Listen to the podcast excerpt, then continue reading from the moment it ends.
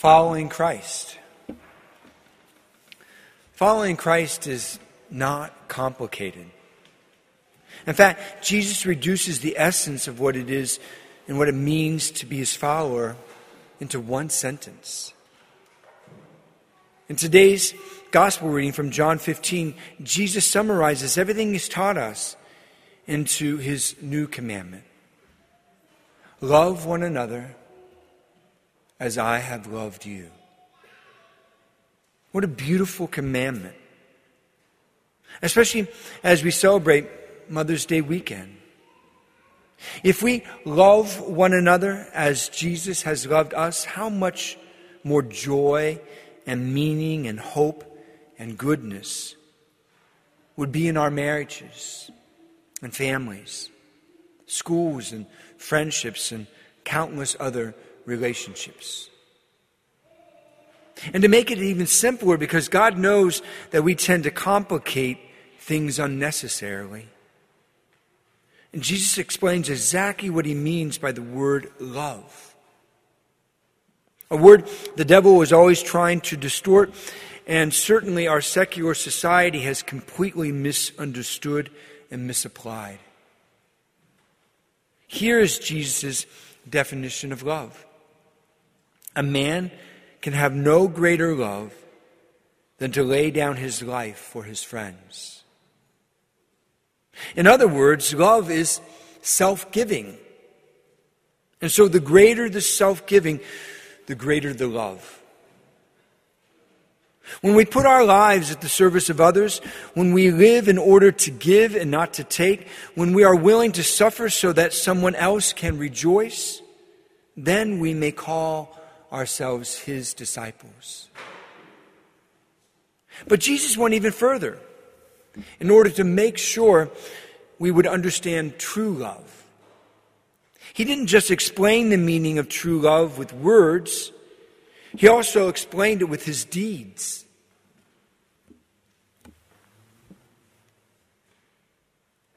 Right here.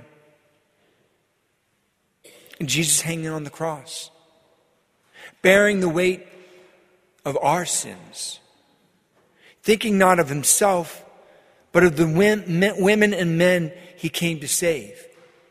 You, me. Even pleading for our forgiveness up until the very end. Giving without counting the cost. Even without asking for something in return. This is God's idea of love. Is it ours? Is it yours? Let me offer you a modern day illustration from literature Aragorn and Arwen.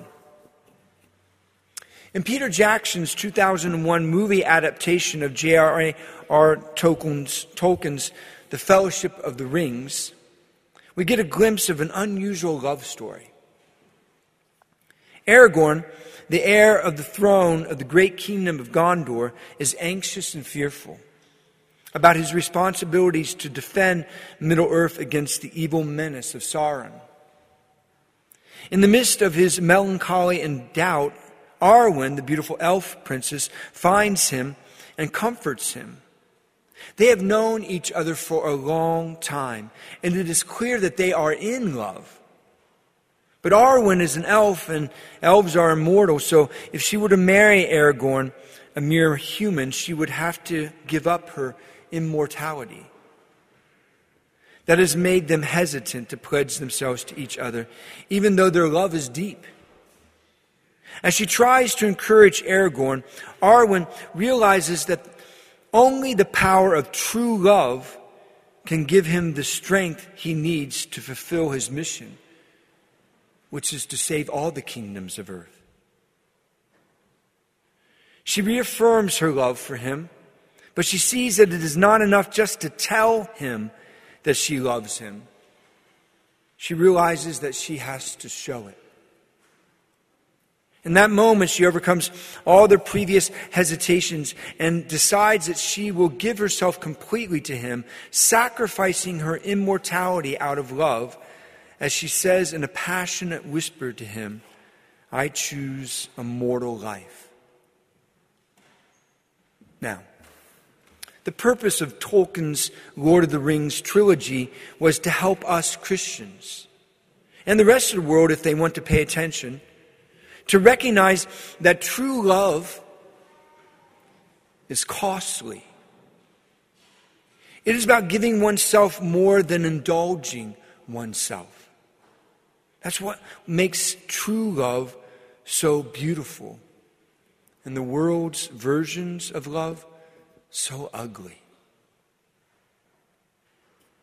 Jesus teaches this over and over again in the Gospels.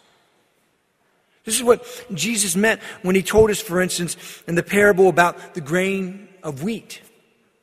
If it falls into the ground, gets buried, and dies, it ends up becoming a new plant and producing hundreds of new grains of wheat. But if it refuses to die, to sacrifice, to give of itself, it remains just a single grain of wheat. This idea of true love is not pie in the sky fairy telling of love. It's practical. For example, it gives us a way to see our relationships from God's perspective.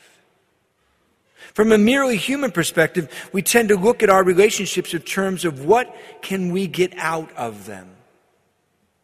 This person is enjoyable to be around. This certain person gives me a certain feeling or does certain things for me. Or this person rubs me the wrong way. Or this person is always making demands upon me. And so on. But when we understand the path of true wisdom and lasting joy is Christ like love, self forgetful, self giving love. Those considerations begin to take a back seat. For instance, when we are self centered, we tend to be passive and reactive. But when we are Christ centered, we tend to be proactive. We see relationships in terms of what we can give to them and that is much more dynamic, energizing, attractive, and life giving. Imagine this. Imagine starting the week by making a list of things you want to do for people. It would change the whole tone of your week. We would be lighting lights rather than dodging shadows. So, as we celebrate our moms and pray for them today on Mother's Day, remembering how God calls them to love us the way He loves us, but also remembering that we, as their children, are called to that same love, to love others, to love them the way He loves us. Maybe this week, think of one small thing that you can do to ease the burdens of your spouse. Think of one small thing that you can do to make your boss's or a coworker's job just a little bit easier. Think of one small thing you can do to bring some encouragement and joy to your parents. Think of a friend or a relative who is struggling or suffering, and think of one small thing that you can do to help support them. Think, remember what true love looks like, and then live it daily, one person at a time. Is it really so simple? Yes. This is what self giving love looks like in real life. And it is within all of our reach if we're willing to start loving others the way God has loved us, you, me.